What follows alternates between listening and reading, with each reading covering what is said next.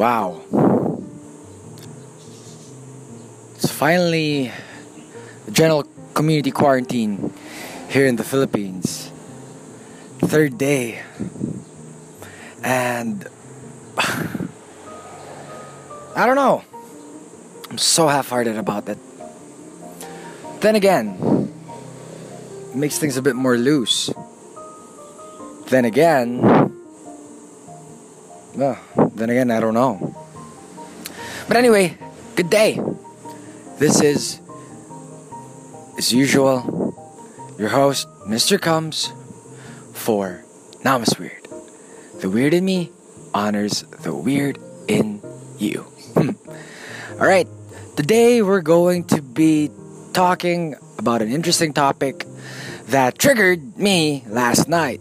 Well, yesterday. Originally, I wanted the podcast to be about family. Because why not, right? But I saw how much more urgent it is to talk about this thing, alright? This thing called spiritual bypassing. And really, spiritual bypassing, well, we'll get more into that later as we as we come into the podcast, but um, just a little background into how this got triggered. So I was I was taking a break from make from the recording the podcast and I was already like halfway through done. And so I made the mistake of going on Facebook. I mean, it wasn't really that much of a mistake, but you know how when you're taking a break and you just said, okay, maybe I should just go into social media for 10 minutes. It's never just 10 minutes. Jesus, it's gonna reach up to maybe an hour or half the day or half of the time that you, or, you know, times 10 of the time that you thought that you were gonna just be on social media. I mean, it's wow, it's just really a massive black hole. But, but, not to say that it's a bad thing. I'm just saying that it has a certain way, or that we people have a certain way of finding ourselves getting sucked easily into a black hole. Whatever that black hole may be. Anyway, and again, one of those black holes is spiritual bypassing. But again, more on that later. But going back to the story, I was I was on Facebook and I'm like, mm, what's this? Mm. And then I suddenly saw a post that a very good friend shared, and I was like, oh, what's this about? Then I saw that it was about this guy on on yeah on social media, and I don't know where he's from, but basically he was talking about how people who do different spiritual practices, if they don't join rallies and go out into the streets, you know, or even have that sense of, of, of wanting to fight injustice, then what is their practice good for? Right? And it triggered me because at, at the end of the day, start to look at it and think about it and really think about it being a practitioner in yoga, being a yoga teacher, do, practicing meditation, also teaching meditation, you know, breath work, psychedelics, all of that, everything that I, everything that that something that I do, you know, it's not so much that it was being put into question, no, but more so it hit a chord in such a way where it's like, wait a minute, wait a minute, I know this. I know this kind of energy that he's talking about. And it's called spiritual bypassing. And he even puts it out there. So I was like, yes, this is why I'm so triggered. Because there is such a thing as spiritual bypassing, and a lot of people are still going at it.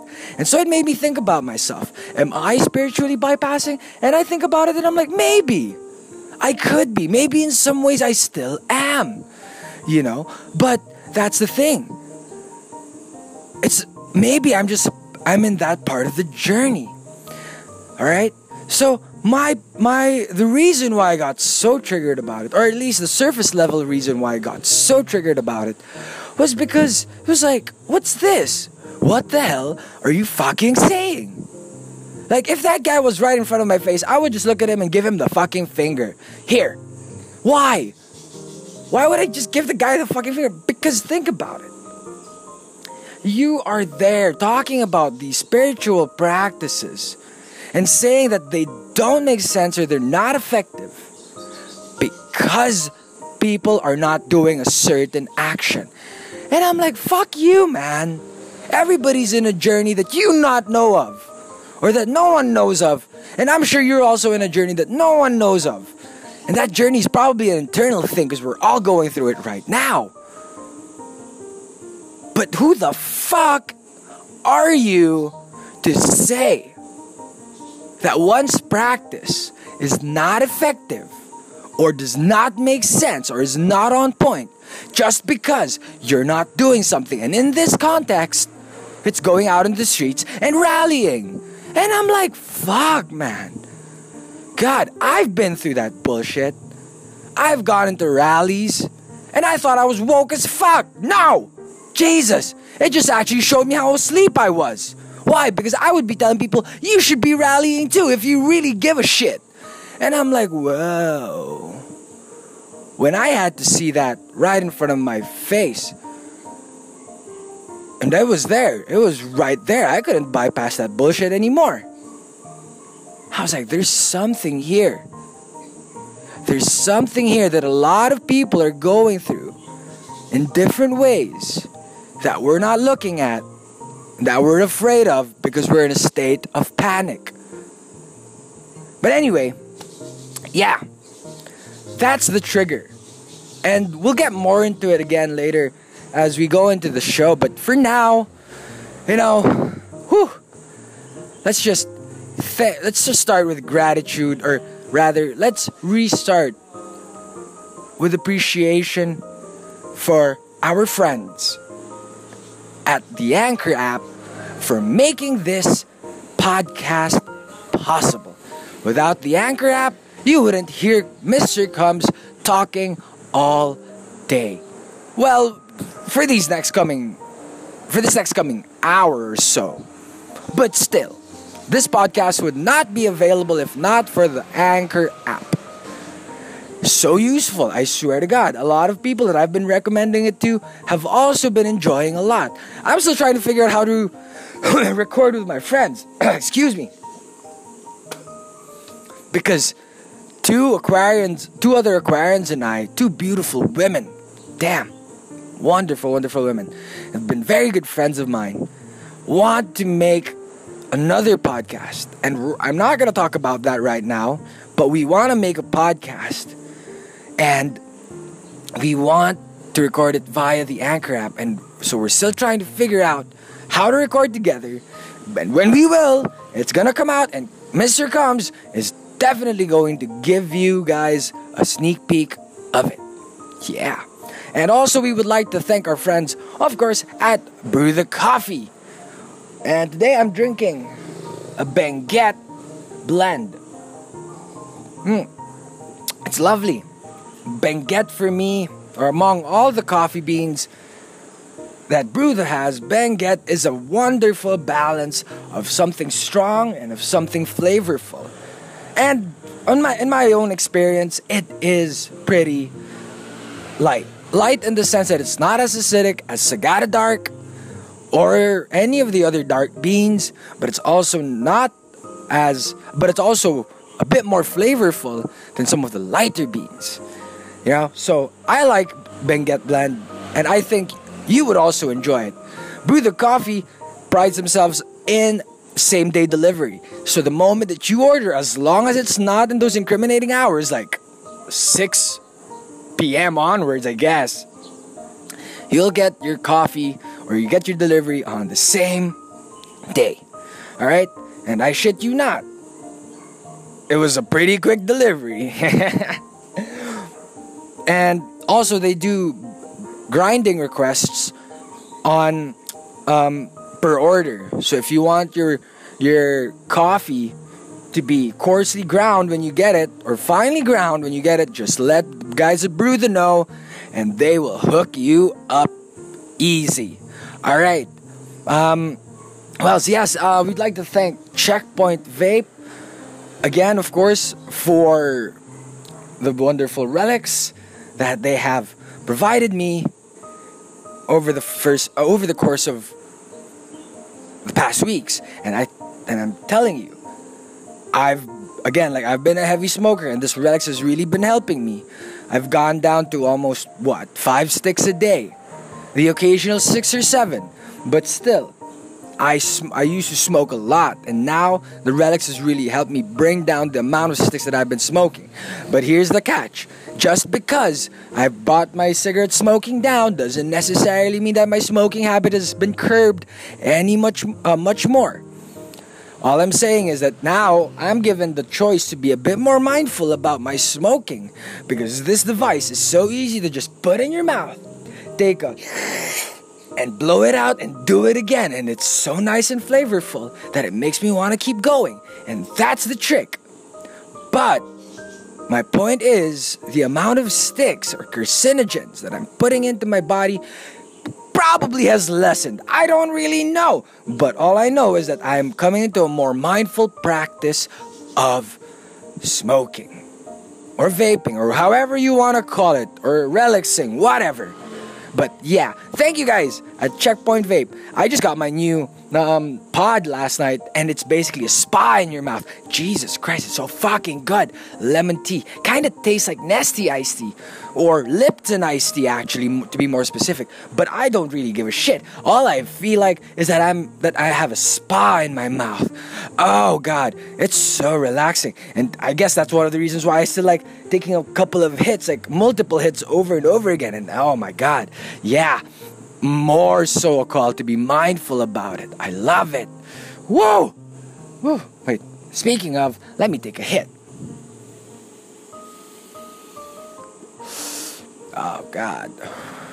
Spa in your mouth. Lovely. Anyway, and of course, we would like to thank the lovely, lovely, lovely Pao Villanueva for hooking us up with really amazing kimchi. Fuck, I love kimchi. God. Okay, yeah, I wanted to go on a 14 day kimchi fast, and I realized after talking to Pao that it's not that good of an idea. Fuck. well, there are studies out there. People, ladies and gentle dudes, please, if you decide to do something, do your research first. It's good to do something in the spur of the moment, but also think about it first. Take a pause. It's always good to take a pause, go into the interwebs and use it for, for something a bit more educational than just ranting on social media. And I'm not saying that there's anything wrong with that. I'm just saying that the internet has fucking many uses, right? But anyway, Go onto the internet, search something first before you get into it, even just basic, just so you know you have an idea and you can adjust accordingly. But anyway, so I wanted to go on a 14 day kimchi fast, and after talking to Pao, I kind of realized that's not that much of a good idea. Uh, in the essence, that it's because it's not really that healthy for for someone, for anyone. I mean, a coconut fast is a different story, but a kimchi fast, hmm, maybe that's something that needs to be considered first, or research to be considered with first. Yeah, so just a brief story about their kimchi and just really why I appreciate it so much. You know, so um, they made this. Pao and her family made this kimchi together, and oh my god, there's something different about when a family makes something together or when a group of people who have love for one another and are doing something together to manifest that love, you know, it just transfers to whatever they're creating. I don't know about you guys, but for me, in my experience, something that is made with pure intention tastes so much better or feels so much better or at least more resonant with me, I guess, when it's done with the purest intention, as compared to something that's just ma- done with the intention to make money. I mean, not saying that it's not going to be there, but the point there is it's done with a pure intention, and it's done with an intention that is beyond making money. Because maybe the intention of making money is rooted in the fact that they love each other so much that they're willing to put in their time and effort to earn together or to make something together as a family so that they can also earn it. Now that's beautiful because they're healing together. You know, and a lot of families need to heal together, especially now especially now, whether it is your direct family or your blood family, or if it's family, or if it's a couple of people or a group that you consider family. You know, something that I've come to realize over these past few weeks is that it doesn't really matter who or what you consider as family. The point there is that your that mommy, daddy, um, brother and sister or whatever will always be inside of you. All of those archetypes, you know, are always inside of you, and it's about and recognizing that and seeing that around you.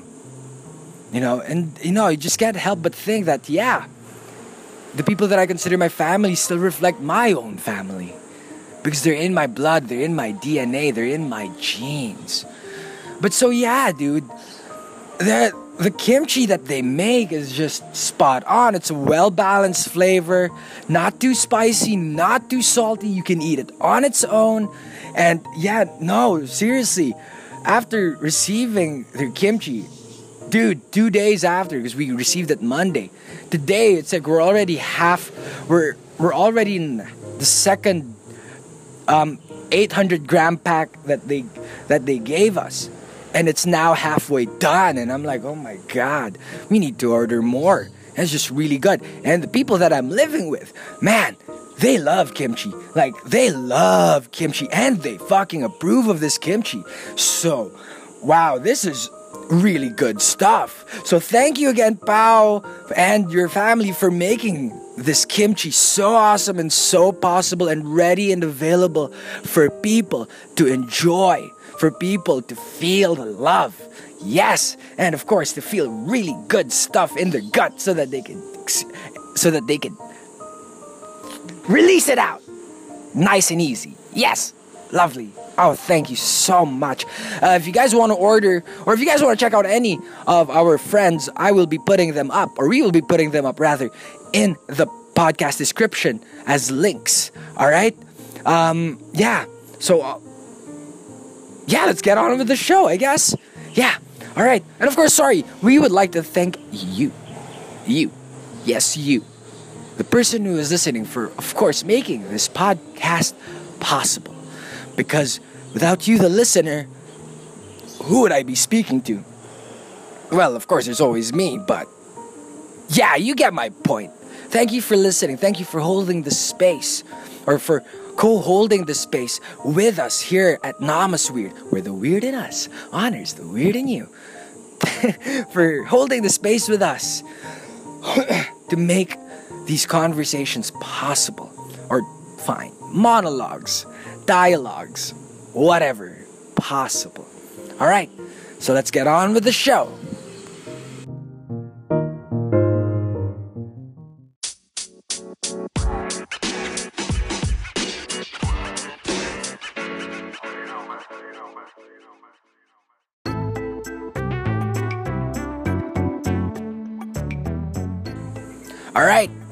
Do this. Spiritual bypassing. Jesus Christ.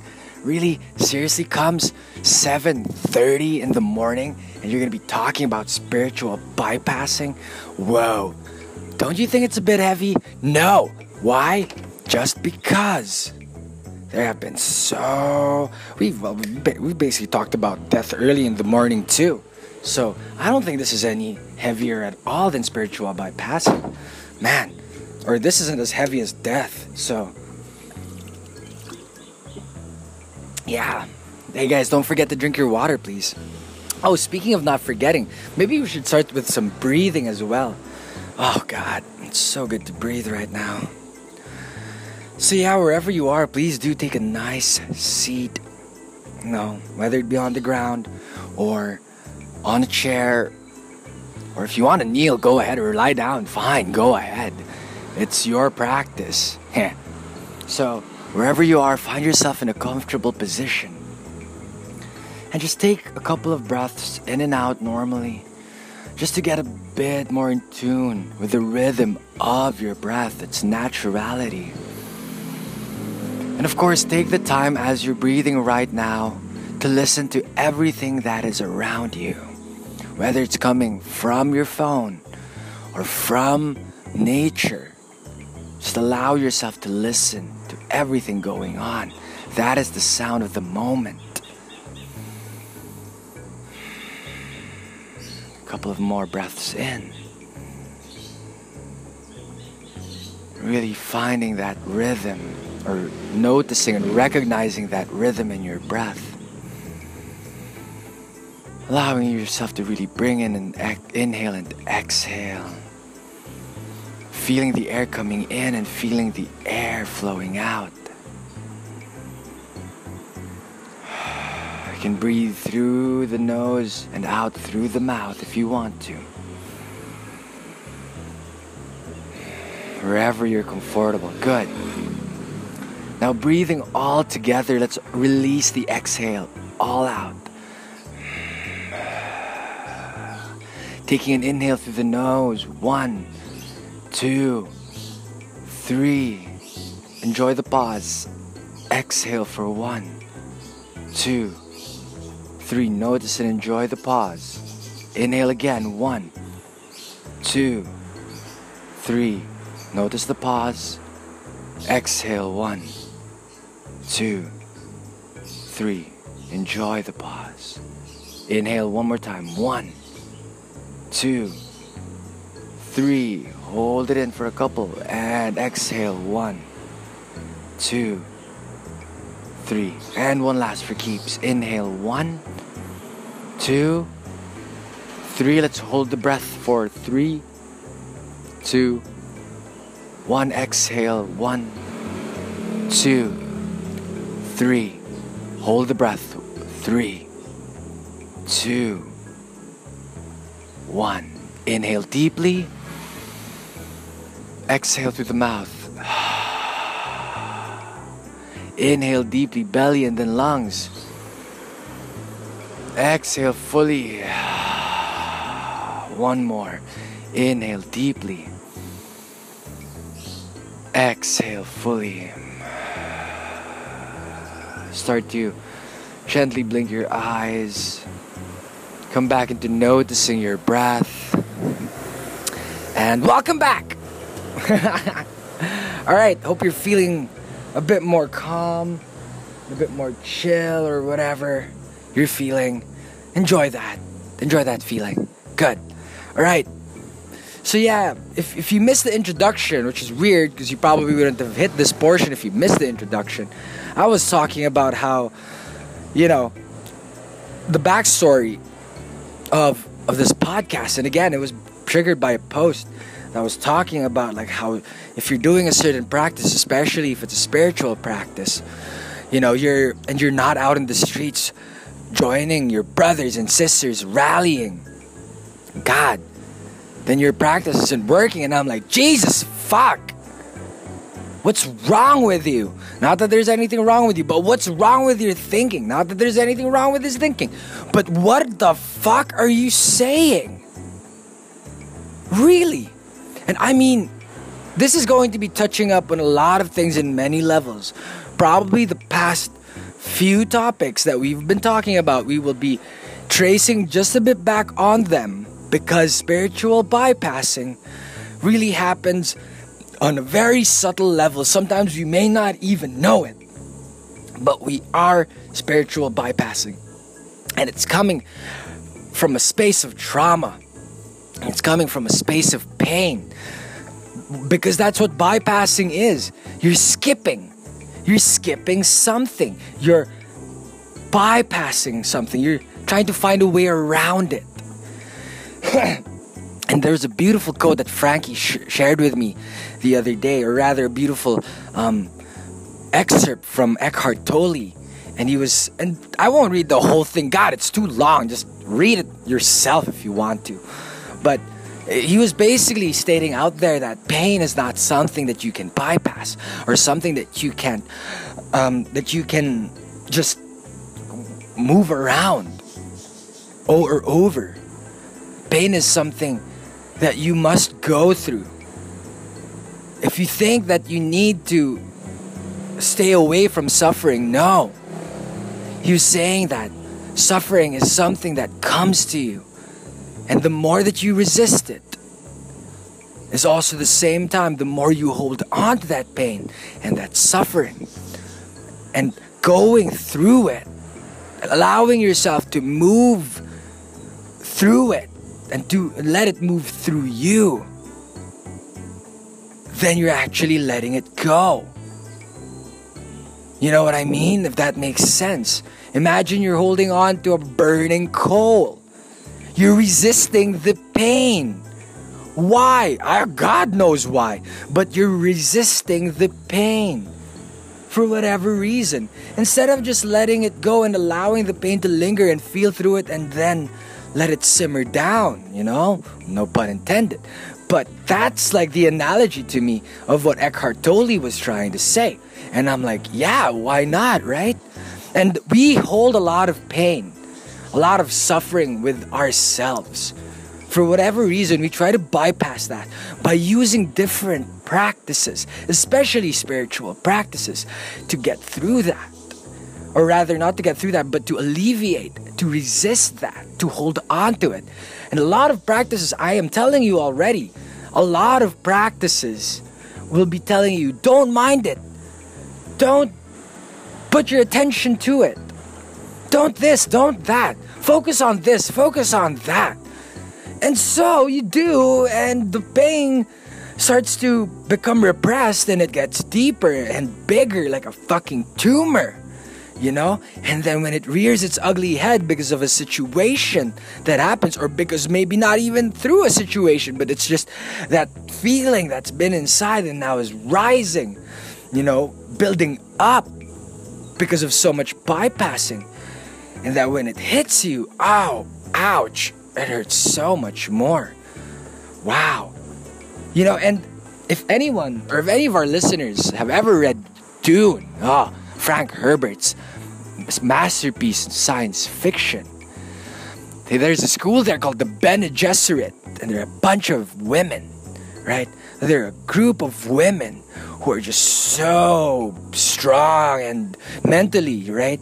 And, and they know how to manipulate through the use of words and um, tones of voices and breathing and etc. You know, they just have practices that allow them to be mentally strong and and capable and even yeah, just manipulate, you know, for lack of a better term. But there's nothing wrong with that cuz fuck these like their practices are pretty cool, you know, being able to notice and control a person just by saying a word like totally uh, totally disarming them literally from their defenses with just a word. And it's not even because of the word but because of how the tone of voice or how it's said. And yeah i mean fuck just read dune. You'll get it. You'll get it. Or research it. Bene Gesserit so anyway they have a litany. And a part of their litany and i'm not going to do it per quote or um, verbatimly quoted but just the essence of it is that fear is the mind killer fear is the little deaths that bring total obliteration. So that's one of the parts of the litany. The other part, you know, again, I, I could, I, I may be misquoting, but the essence, I'm, I'm trying to keep the essence there. And the other part of the litany goes, I will face my fear and let it run over me and through me, or course over me and through me. And when it has cor- and it has moved its path, I will look back at it from where it's gone and see nothing is left, only me. And so that's the same thing. Eckhart Tolle and Frank Herbert were basically saying the same thing. Fear, pain, suffering are things that give you those little deaths why? Again, trauma, memory, and we talked about this in the previous podcast. Right?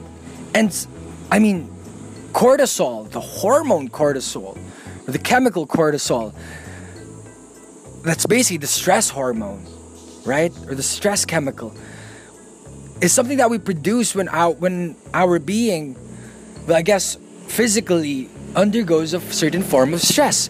And when we talk about stress, it's neither bad nor good because there is good stress and there's bad stress, positive stress, negative stress, beneficial stress, or detrimental stress. It's just how it's just how you use it and how it affects you or you allow it to affect you. But anyway, so our bodies hit stress or receive stress and cortisol starts to flush into the system. Why? Because it needs to pump it up. It needs to tell the system, hey, hey, hey, you gotta work. You gotta do something. You gotta move, right? And now when we repress, when we repress pain, anger, fear, because you know, cortisol is there to just tell you you need to survive. When we repress that, it's almost like we're telling the cortisol, I can't release you right now. You gotta stay in the system. And it becomes poison. You know, it comes into you neutral, and then depending on what you do with it, again, touching back on the information podcast uh, episode, it depends on how you utilize it, how you make of it, what you make of it. So, your cortisol, now you can either use it to do something about yourself, whether it be sitting down with the emotion or letting the emotion or the feelings move. It really depends depends on you.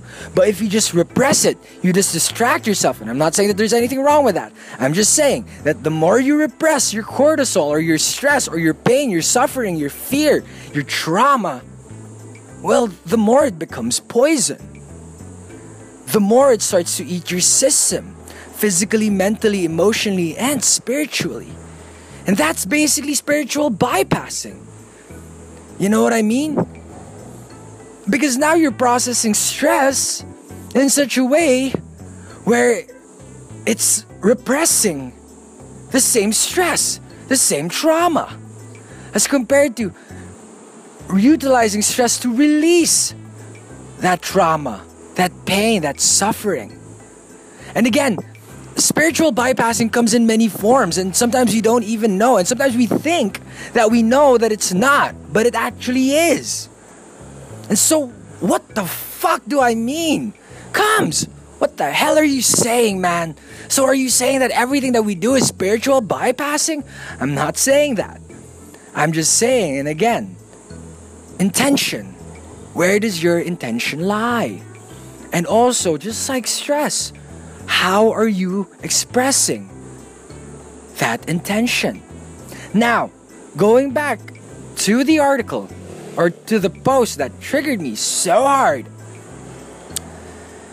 Now, okay, we have to recognize that whatever the guy was going through, I'm sure he was going through something. And I'm sure his call to action is basically wake up. Wake up, people. There's something that we're not seeing, or there's something that we're seeing and we're not doing anything about it. And there's some people who are doing something about it, and we need to unite to one cause. Okay, all fine. Good, good intentions. You want to wake people up, you want to get people to join a movement. But we have to remember the road to hell is also paved with good intentions, right? And it's not always the case, you know what I mean? But more often than not, it leads to it. Why? Because it feels like we need to dictate something. We need to tell people that what you're doing is wrong and what I'm doing is right. That's basically self-righteousness. Going touching back to the previous episode on death. Remember if, if you remember correctly, I was saying something about like self-centeredness and selfishness have a difference. And now to me, they actually don't really make that much of a difference because at least you're thinking about the self. You're prioritizing the self. You know? And it doesn't mean that just because you prioritize the self means that you're not prioritizing anything else, but you're more so putting a bit more attention and focus towards the self. It may not be the big, small s self, or it could be, but eventually in the long run it becomes the big S, or the self, or what the Hindus call Atman. You know, the higher self, whatever. But yeah, so going back, going back, there is a difference now I see it with self selfishness and self-centeredness to self-righteousness.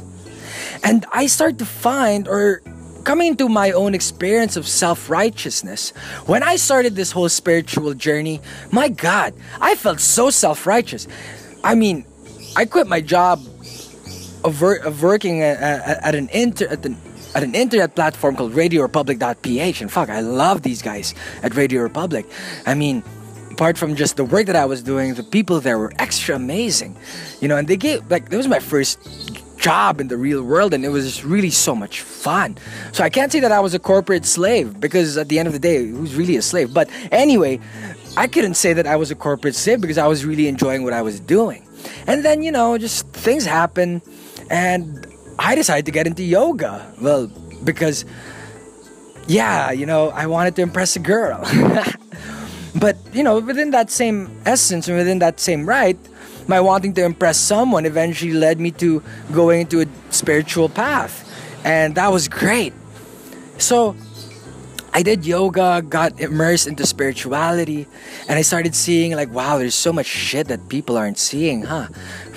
There's so much things that I'm seeing now that seem to make more sense than what is actually happening or how I used to see things, right? And I felt like it was my mission. It was my purpose in this life to spread that kind of awareness and to like, you know, tell people that what they're doing is only half of the picture.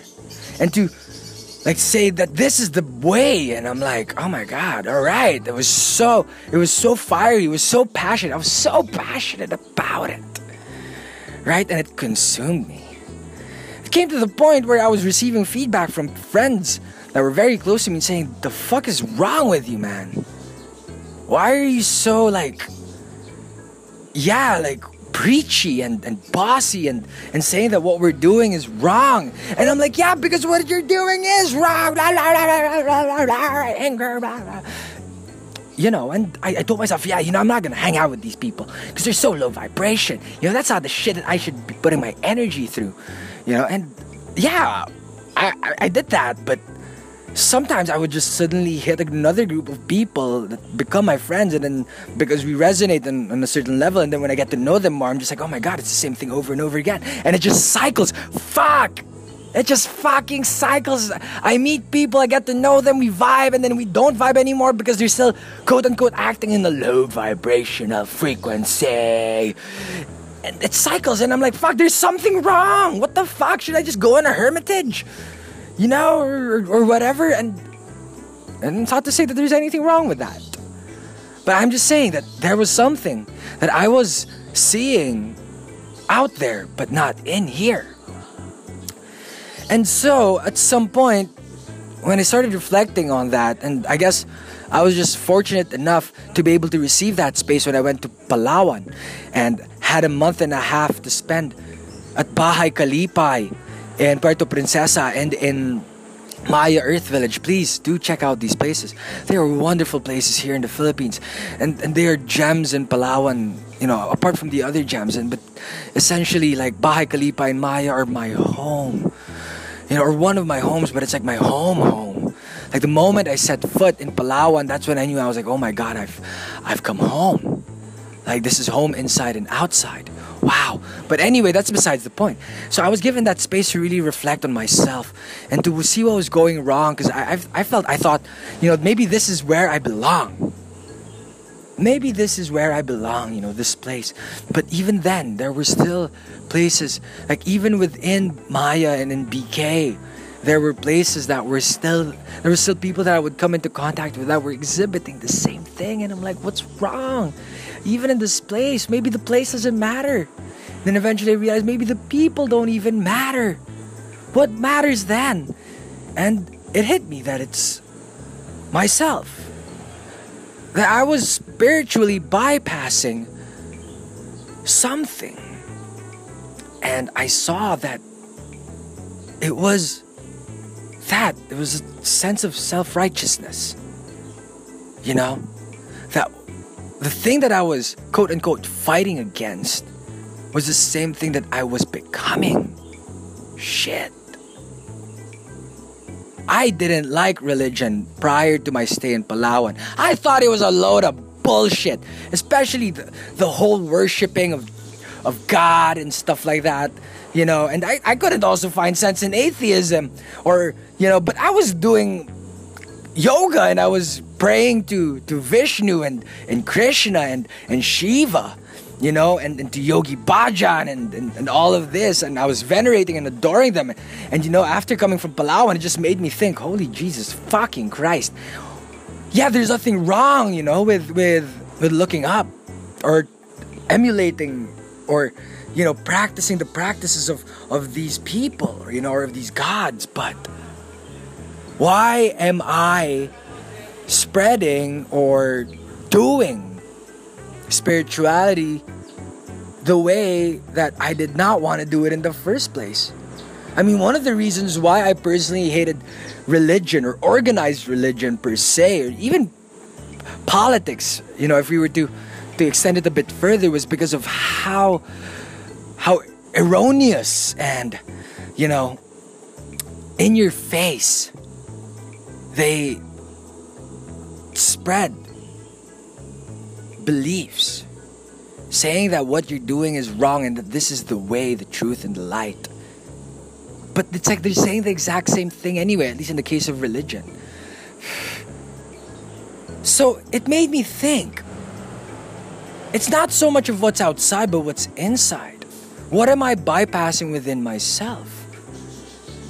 And so and I saw that there was a certain sense of self righteousness just because I quote unquote saw knew more and because I saw another perspective. I already equ- equated that to thinking that this is the right perspective and everybody should follow so that we will have a peace and loving and harmonious world. Fuck, I was such a fucking hippie. I mean, I still am a hippie, but I don't think I'm, I'm, I'm like that kind of hippie anymore, you know? And it just hit me like, fuck. Yeah I mean, what really went wrong was, at least in my own experience, was the fact that I was telling people that they should do something about their lives, that they should fix their lives. Because how they're living their lives is wrong. Maybe, maybe to a certain point, they're living their lives unawareingly. But that's nothing wrong. I mean, people have their own journey. Allowing myself to come into that space of self reflection and facing my fucking self righteousness allowed me to open up kindness and compassion, not just for myself, but for everyone else. Because there were points in time where I would look at myself and be like, what the fuck is wrong with you? You know? You're already doing all these practices and you're still not getting the point. And I'm like, wait a minute. I'm sorry for making a mistake. And you see, that's what I'm saying. That's what I'm fucking saying. God. It's our self righteousness. Not our selfishness, not our self centeredness, but our self righteousness that bypasses or that we use to bypass ourselves, the things that we need to look at. And self righteousness is such a tricky character. It's such a tricky energy because sometimes you don't think that you're doing it, but you actually are. You think you're doing the opposite, but quite frankly, you could be doing what you're what you've been wanting to avoid. And that's why I always find it such a tricky thing when people say, or even when I say, I'm not gonna be like this, I'm not gonna be like that.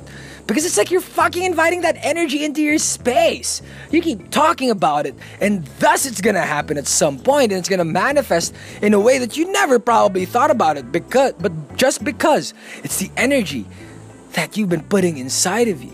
I'm not gonna be like my mom. I'm not gonna be like my dad. Blah blah blah blah blah. You're denying those parts of you. You know, you're seeing it, but you're not doing anything about it or you're not sitting with it.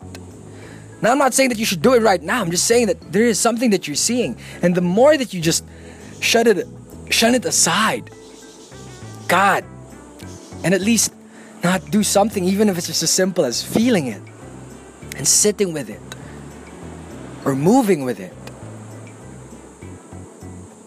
The more it's going to manifest when you get older. And we see that with our parents. We see that within ourselves. We see that right now, surprisingly, within the younger generation. So, I mean, to go back to the post, you know, the guy made sense. But also at the same time, he didn't. He made sense by saying, stop bypassing spiritually by going through all of this toxic positivity and whatnot. But also at the same time, stop bypassing spiritually or bypassing in general by going crazy on self righteousness and saying that this is what people should do. You know?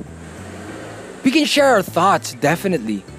But to put it out there, especially in social media where everybody's in a vulnerable state, where everybody's in a panic state, where everybody's in a fear based state, and we know it that when people are, or when we are personally in a fear based panic state, God, we will always try to look for salvation. You know what I mean? Look at it in history. Whenever there's a, a panic state that's ha- been happening, something arises that make people feel like there's salvation and they hook onto that so quickly. I know this because I've felt this before. Desperation. Desperation is an, ener- is, a, is an energy that can be beneficial or detrimental. And sometimes that is the same energy of, of desperation, salvation. Salvation doesn't come from outside, it comes from within. It's a personal salvation that we are looking for. But because we're so dependent on others, you know, we start to look for salvation outwards because we want to belong. But that's the thing. When we try to look for something to belong outside of us, or for us to belong outside of us, the more we're bypassing what we really need to belong with. That's ourselves.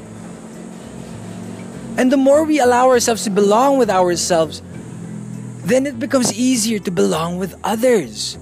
Because we've recognized those parts of us that is inside of us the ugly and the beautiful. And we see that outside. We project that outside. And then we start to see the ugly and the beautiful and love it nonetheless. Well, I'm gonna, we're gonna take a break on that note, and we'll come back to it shortly. I just need to charge my phone, you know? And I think a good 30 minute, uh, a break in 30 minutes would also be a good thing, right? I don't know. So yeah, let's just take a break first. Maybe take a couple of breaths get things to process and absorb and whatnot. Maybe get some water, maybe get some food or whatever you want to do until the show comes back on. But really, I mean, take a pause because for sure after I take a pause on this, I'm to put some interludes and some sounds and then it's to be the podcast again. So, yeah, just pause it first. Come back whenever you need to. All right?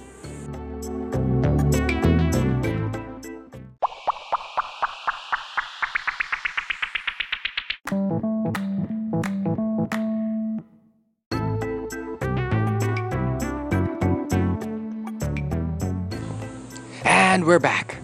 So, yeah, touching back from the previous topic, or from what we left off. Yes, when we start to belong to ourselves inwardly, we project that outwardly. And like what um, Guru Singh from the practice of Kundalini Yoga used to say or says that when you see that, all you'll feel is love, love, love. And even Ram Dass says that as well. Everything that you become aware of, you start to love. All right? But again, it's your own personal journey, and within your own personal journey, it's always about telling stories. And when we tell stories, we share our experiences with others so that they may come into their own insights and reflect within their own lives if that's what they choose to do with the story that you're with the story that you're sharing, right? With the experience that you've gone through and you're putting it out there. And there's healing in that. You know, there's recognition that there's belonging in that. You know, but when we start to tell people, no, this is what you should do, oh my God. Oh my God. It's just like you're gaslighting other people. Man, I get it. You need be- we need others to listen to hold space with us. But when we try to tell people that this is the way, this is the truth, this is the light, this is the life, my God, wait a minute. There's something there that's that's still hidden that we're not seeing. Or I guess that you're not seeing. I don't know. I don't know, but I guess, you know, to each his own time. You do you. Wherever you are in your journey, go through it. Share it with others. You know, and share it unapologetically, but share it with awareness. Knowing that your awareness or knowing that what you've gone through allows you to come into a space of kindness and compassion. And sometimes kindness and compassion, well, I guess touching up on on, on the Bible, let's not take it too literally too too though. Remember the time that Jesus went ape shit and started flipping all of the shit in the temple because he was so frustrated? You know, that's just like, what the fuck are you guys doing? You're in my father's house, type of thing. You know, this is a place of worship. Why are you worshiping money? Ah, you know, so yeah, I mean, within that same right, Jesus went a bit violent. You know, but at the same time, there was a there was awareness in his violence, quote unquote, and there was also kindness and compassion because at the same time, he wasn't telling anyone that you should be doing this here. All he, all he was stating within that same right was this is a space of worship. Why is the space of worship being used to worship money? Yeah, that's it. And of course, him also being human and divine, I guess, you know, if you want to put it that way, him being human was just him expressing him his own frustration and anger. And I wouldn't say that he wasn't remorseful or he regretted doing that. But I guess in some way, and I can't speak for Jesus, he's Jesus, man, he's his own dude. But I guess within my own experience, when I'm going apeshit, whether it be in social media, as much as possible, I try to put awareness into it. Is what am I going to say going to affect others in a way where it's where I'm expressing kindness and compassion, or am I just doing this to show that I am this is my practice and my practice is right? You know what I mean? And it can be felt. It can be heard. Especially with how it's written. You can feel energy through the words that are coming out. I don't know. I mean, that's just within my own take about it. But of course, ahimsa, non-violence. If there's another way to, to express yourself without being violent in any way, then why not? But again, what's important is, of course, that you're coming from a space of kindness and compassion. Because kindness and compassion is what is what, what we all need right now. You know? Why do we keep sharing hate? I mean, hate is just another expression of care, right? I mean, hate is not, I guess, within my own experience, hate is not the opposite of love. Indifference is the opposite of love. If you just really think about it in terms of elements, love is a very fiery, a very fiery type of energy, and hate is also a very fiery energy. Just like how excitement and anxiety are also a fiery energy. Well, yeah. Then indifference, oh, that's cold. Wow, that is cold. That is basically saying, I don't give a shit. Like, literally, I don't give a shit. You know? But that's the thing. A lot of people nowadays are not indifferent to what's going on. We're actually very in tune with each other because we're feeling the exact same thing. We're feeling pain. We're feeling suffering. And when I say all of us, I mean like the general lot. And of course, we, there are people who are indifferent to what's going on. But isn't that spiritual bypassing too? I mean, we start to look at the left wing and the right wing, and they, they're just the same bird. One side of the coin and the other side of the coin, it's still the same bird. Now, I mean, indifference can also lead to, well, of course, that space of understanding where other people are going through. But indifference to me seems to be self righteousness. You know, because you're indifferent to what's going on. You may seem like you are. You're, you're, you're part of the, the, the energy, the vibration, or the frequency of what's going on. And you're feeling what other people are feeling, but you start to become indifferent to it. You know, because you're hiding something or whatever, why you want to be indifferent to something, whatever. But maybe that's also spiritual bypassing. Yeah, so, I mean, it's, it's a very tricky thing to notice because, of course, we need to protect ourselves, self preservation. And there's nothing wrong with that. It's just that when it's, when it's out there in the open and you're telling people that you're wrong, that there's something wrong with you, God, then that means that there's something wrong with you too because you're recognizing something that's wrong in others, which means you're recognizing something that's wrong in you. How can you recognize something that you don't know, that you don't experience? You know what I mean? I don't know. Really, I don't know. But that's just my own experience with it. And when I tell people that they're wrong, that means that there's something wrong with me. Because I'm seeing that there's wrong. And I'm also seeing that there's something right. I'm seeing, I'm holding on too much into the duality of it. That it's blocking my view, my clear view of what is actually present. And in this case, it's the bypassing of everything in every level and in deep or in more specific context, bypassing spiritually. Now, now that we see the specifics, what is the bigger picture towards all of this? I, I don't know. I mean, in my own experience, I guess the bigger picture or seeing the bigger picture is that we're all going through pain.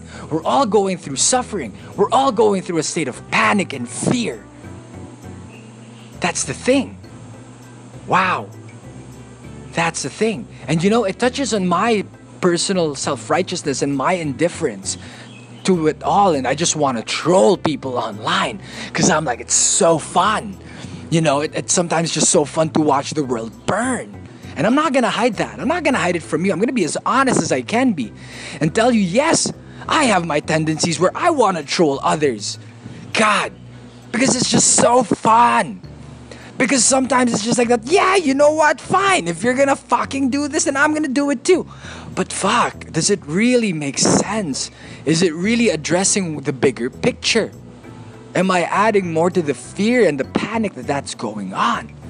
And you know, some of my, and one of the saving graces, at least on, on Facebook right now for me is, or at least on and, and Reddit as well, you know, the, the saving graces for me are the memes that have something to do with nihilism. Oh God, nihilism. I mean, nihilism has had its, you know, fair share of backlashes because of how it views the world. You know, that, yeah, fuck, you know, we're all gonna die, so fuck it. It gives a space for indifference casual nihilism. My God, search it up on Facebook, check it out. It's fucking funny. I don't know, I find it funny. Some people that I know find it funny too. But because I guess, you know, it's just an inevit- inevitability of death and making a joke out of it. And I know, I said before, don't make a joke out of it. Or it's not that good of an idea to make a joke out of it because death is something that we need to look at as well. But I guess when you see the comedy behind everything that that's happening. You know, you just can't help but fuck, like, fuck. wow, what are we really doing with our lives? What is it leading up to? Why are we even pursuing anything if we're all just going to die? So, you know, th- there's that. But then I realized that, wait a minute, the acceptance of death itself, like, and again, going back to the previous episode, when we start to accept death, yes, it can go both ways. It can go in, one way where we just get into a spiraling sense of depression, thinking that whatever that we do doesn't really amount to anything, and that, fuck, what does it matter what we do? What's the point? But then, on the flip side, or on the other side of the coin, or on the other side of the bird, or the wing of the bird, we start to see, yeah, there really isn't the point, but maybe that's the point. That we don't, that there is the inevitability of death but it doesn't mean that we need to bring ourselves straight up to death itself and assist death to come into our space, but rather just recognize it and say, "Yeah, you know, I know that you're there." But not, but uh, but since that you're not yet here with me, and you, I guess you being here, not here with me, like right beside me, holding my hand, you know, leading to the great unknown. Like, then maybe it's not the day. And I guess if we put a face of death holding us to the great unknown, it's just basically this facing what is the great unknown? The unknown that is known to us. And we're seeing it, that there it's leading to something and we don't know where it's leading to, but it's leading to something. And maybe that's the biggest picture. something that we can't see yet. But we cannot allow ourselves, and I guess it doesn't make sense or it just gives us the space to be dilapidated and to feel like we are useless, and unworthy and and the, the fear of the unknown of stepping outside and and actually doing something whether it just be sitting down and feeling through our emotions you know? That the fear of the unknown is what's causing us the state of panic. And yes and it'll it'll be easy for us to bypass this because we want we want ourselves to feel good and there's nothing wrong with that. Sometimes we need to hold on to something. But when we hold on too much to it, again, just like that analogy of the burning coal, we don't know anymore if it's good for us or not. Just like holding dry ice, you know? So, yeah, what's the point of it? And maybe that's the point. That there is no point. And because of that, we are unlimited. We, uh, we see that there is a possibility of seeing that we can do so much. You know, and, and, and it's within that doing so much that again, it goes back to what do you do with it? How do you be with it? Are we going to bypass constantly by thinking to ourselves that this is what's right and this is what's wrong? Or are we going to face it and just really sit with it? Let that fear come over and flow through you, and when you see its path. Wow, there's only you left. And I guess in some way or another, there is only love that's left love for yourself and love for others. I don't know, but that's just what it, how it hits me. Every time that that fear comes again and again. And you know, speaking of that I'm gonna tell you guys a story. Uh, in this next coming uh, by by Saturday, because it's a Wednesday right now. By Saturday, I'm gonna be go- I'm gonna be undergoing a self quarantine for 14 days.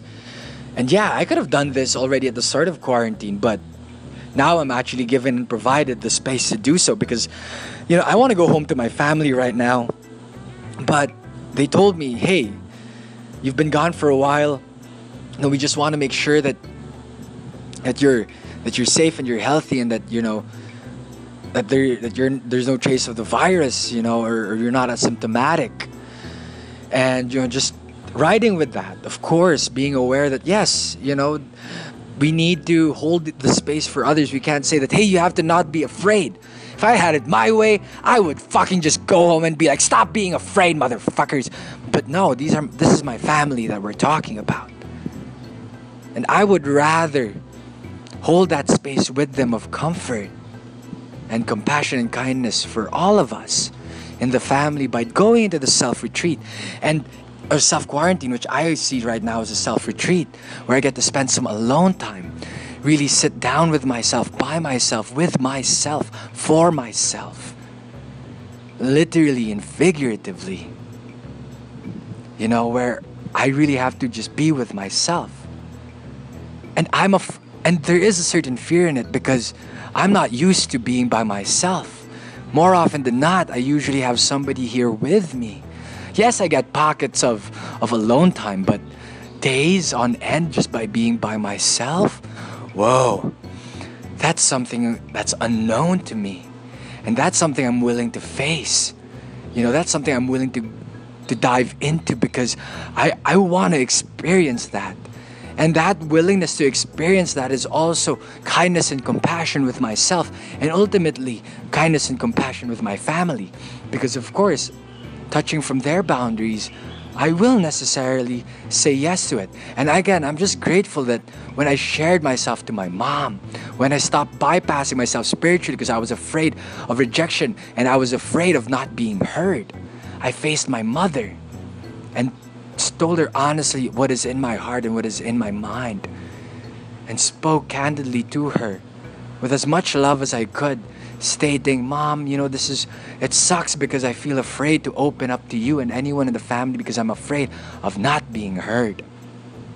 My mom allowed me to hold that, or my mom and I were holding that space together as I was speaking and listening, and as she was listening as well. And you know, at the end of that conversation, or at least the end of that message that I shared with her, and mind you, writing letters, writing long messages to your loved ones is so good. It's very healing for yourself and for the one who's receiving it. And I'm not saying that you should do it. There are other ways to do it, but give it a try. It might hold space for you. Even if you don't send it, even if you just write it down, it may hold space for you. But anyway, her reply was just so was enough. And all she said was, I love you, anak, or I love you, my child. And she would say that before. And sometimes I wouldn't even hear it because, you know, and it's not because she has something loaded, but because I have something loaded with it. But the simplicity of what she said or of her reply showed the complexity of her love and her kindness and compassion with me. And ever since that conversation, or ever since that that honest moment between my mother and I, my mother has been listening to me more, you know, and I've been listening to her more as well, and which has allowed me to to listen to my family and my family to also listen to me. And it's so beautiful.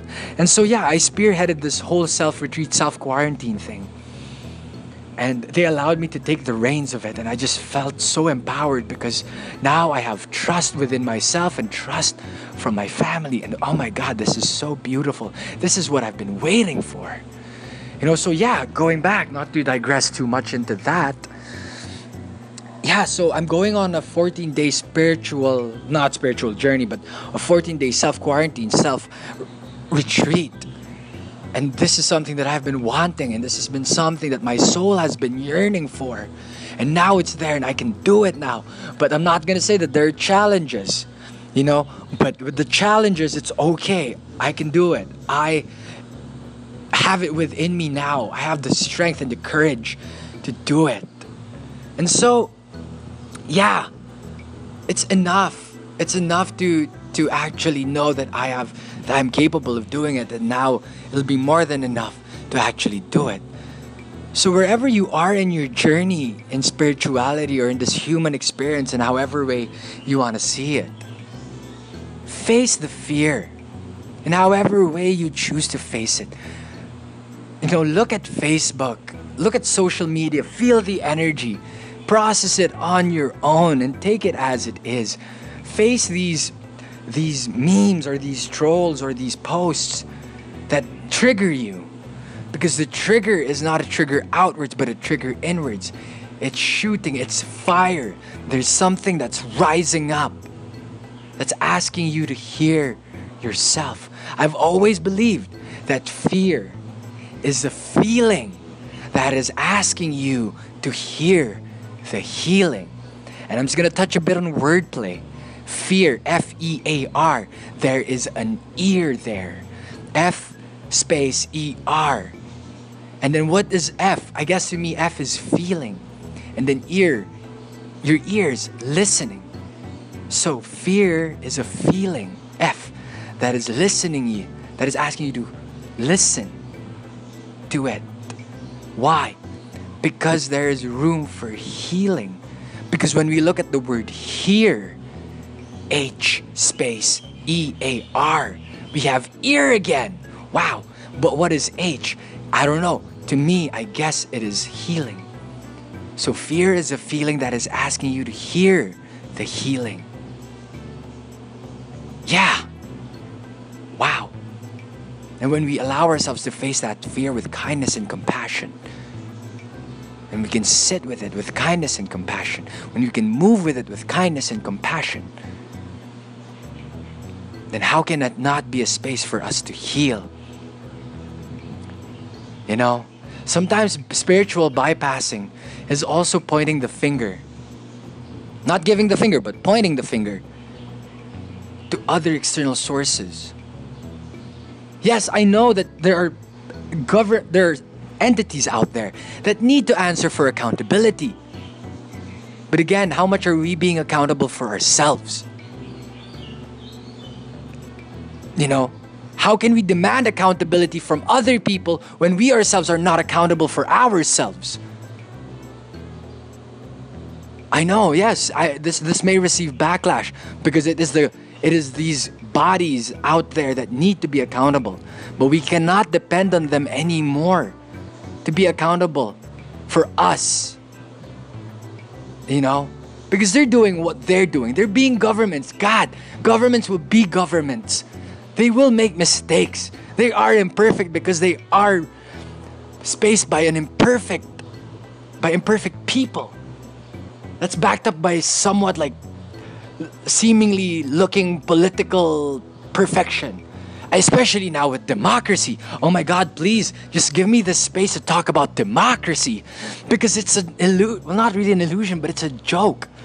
It's a joke in the sense that, God, we don't understand it. We can't even fathom the depth of what democracy actually means. Democracy, at least the way I've come to understand it and the way I've started to see it, is a utopian form of governance. And when.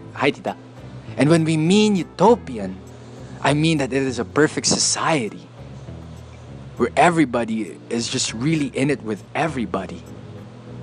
Where one voice matters as much as the collective voice.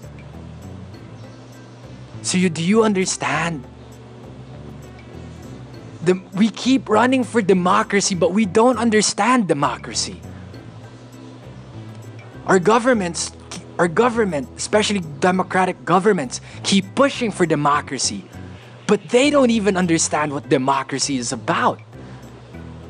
We keep teaching our children about democracy, but do we even really understand what democracy means? I mean, downright in the family aspect, we want it to be a democratic society or a democratic form of, fam- of family governance or family system. But God, it's never going to be a democratic form because we're all just working on ourselves as well. You know, in some way or another, our parents have never been taught how to deal with their own stuff. And because of that, we were ever taught how to deal with our own stuff and we're all just reparenting each other. So in some way or another it's like children leading children. We're children putting up roles or taking up roles that they may not even understand fully. I mean we know a lot of parents and i mean there are a lot of parents out there who are new to the situation but they are reparenting themselves not because that they don't want to be who their mom and dad is, but because they're starting to see that there is another way to parent children. Anyway, I'm not going to go too deep into that. But yeah, democracy it's it's like chasing a dragon, you know? It's an addiction. We call for democracy, but we don't know what democracy really is. God, not even the Greeks got it. They postulated, they tried practicing democracy, but Jesus, oh my God, they even failed at it. I mean, maybe in some way or another, and I'm just being biased here because I've been watching Vikings, but Vikings seems to be, or like the Viking culture, seems to be a bit more democratic than any of our democratic societies right now. yeah, but anyway, yeah, that's democracy for you it's it's used. It can be used as a form of control where one person has an interest and uses that as a form and uses democracy as a form of control and authoritative and authoritarian powers. And we can see it it's right in front of our eyes. You know and then i guess there are some families that are that way there's some communities, there's some groups that are that way, and then there's, of course, governments that are that way, societies that are that way. But not unless we achieve a utopian form of government, democracy will never work. No matter how much we try to modify it, it will never work. Sorry, but that's it. And I'm not actually sorry. But you know, that's what it is. So fuck, let's can we please Stop running for democracy because it's not gonna work. It's only gonna lead to another form of dictatorship. And we're seeing that right now. The good of the others is actually more for the good of one group. And I'm sure we can see it. With this whole anti terror bill coming out, please, terrorism, fighting terrorism, there wouldn't be a need for terrorism we were really answering for our own actions and if we were a democratic society, there wouldn't be a need for that. God, see? Democracy can give rise, especially when it is not in a utopian form of governance or government, can give rise to a dictatorship, can give rise to tyranny. And this is what's happening. Oh God, man, that went dark quickly. Woo! but again, touching back into casual nihilism. So what can we do? I'm not saying that you shouldn't riot or you shouldn't go out into the streets and march. I mean, if that's what you feel is right, then go for it. As a democratic society, then yes, you are allowed to do it. But again, where is it really leading to? And that's the thing we don't know. That's the thing. That's the scary thing. But what's important is that we're allowing our actions to do and to move ourselves, to process something that is inside of us, and it's the fear and the panic. Wow, you know what? Let's just take another break. Because that was pretty heavy. Okay, let's just take a break first. I'm gonna go and grab some water, check on my laundry, and maybe grab something to eat. I don't know. So you can do the same thing you know, or wherever you are in your world, maybe hug your hug your mom, hug your dad, thank them, hug your children, thank them for whatever reason you want to, you know, or go on Facebook, stream, and do whatever. But the podcast will just be here, and we'll be here with you again shortly. All right, take it easy.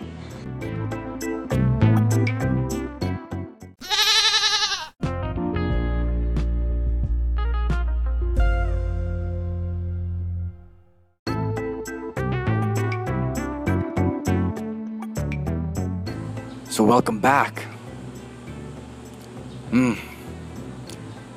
There's a rally that's happening today, and I, I really wish a lot of safety and a lot of, yeah, just safety and, and strength, of course, and courage to, to those who are going to the protest later in UP. Please do be careful. Please be vigilant first sign of any possible threat, please count for your safety and the safety of others. Don't give in to panic. That's what they want. They want us to panic. So please be vigilant for yourselves and for others, those around you. Okay? But anyway, yeah. God, it's like we're in the scene in the Matrix or we're already we were all forced to take that red pill, but some of us still want that blue pill. God. Oh, wow. Wow. Wow. I don't know, like having conversations about what's really going on and seeing the bigger picture. It's literally just history repeating itself over and over again. You know, some people are just smarter now with how they choose to do it. People have planned so much more than what we can actually see. And a lot of the plans seem to be working. I'm not saying this to discourage you from doing what it is that you're already doing, but I'm saying this for you to see and for us to strategize more of what we can do, how we can go through this together okay? So don't let anyone ever say that what you're doing is wrong. As long as you can see what's going on and that you're doing something on your own end, whether it be on a very personal level or whether it be in your relationships, you know, or whether it be in the political arena, doesn't matter. As long as you're doing something about this energy, and this energy is about oppression. We can't bypass that oppression anymore, whether it be on a personal level or on a national level or hell, even on a global level. We've been living with oppression for the longest time, and I think this is the time for us to really do something about it and be something beyond it. You know, we're facing this fear this fear of oppression, that we are not enough, that we need to depend on other people, especially on a system that doesn't work anymore. Okay? Whew! God! Yeah! Wow! I know it can get scary, and and you should be. Not so much in the sh- in the should be scared that it's going to make you feel like you can't do anything, but rather that that being scared, that same energy of fire. There's a fire that's right inside of you. There's a light that never burns out. And that's that. Stoke it. Stoke it with everything. Because really, the revolution is already happening inside of us and outside of us. Now, what you choose to prioritize first is on you. But just knowing that there is a revolution inside and outside of us, how can we use that? How can we use that? To go through the fear that we are all collectively facing. How can we use that to support each other through this time? And how can we support ourselves to go through the fear that we're all facing with oppression? Because this that's it. Come on, warrior people. Let's do this. In your in our own ways. Okay? Let our practices speak for ourselves. Whatever your practice is, keep going. Keep going. You're not alone. If you need to rest, rest. But keep going. It's okay. We'll get through this. We're in this together. This is what Darwin, Charles Darwin, has been saying for the longest time that survival is not how civilizations rise and fall, it's not how species rise and fall. No, it's community. It's about working together, it's about cooperation. You know, we're facing co oppression and now we need cooperation from all of us in however way we can choose to support each other and to cooperate. This new system that we're all working together to create even if we don't know how it looks like right now we're taking the necessary steps. And no one can say that one step is wrong because it's your own step that you're choosing to take to create this system or to recreate this system Right? You got this. We got this, people. Whew. Okay, so again, if you have any questions, violent reactions, or whatnot, they're all welcome. Feel free to message us at the podcast, you know, or send us a voice message in the podcast.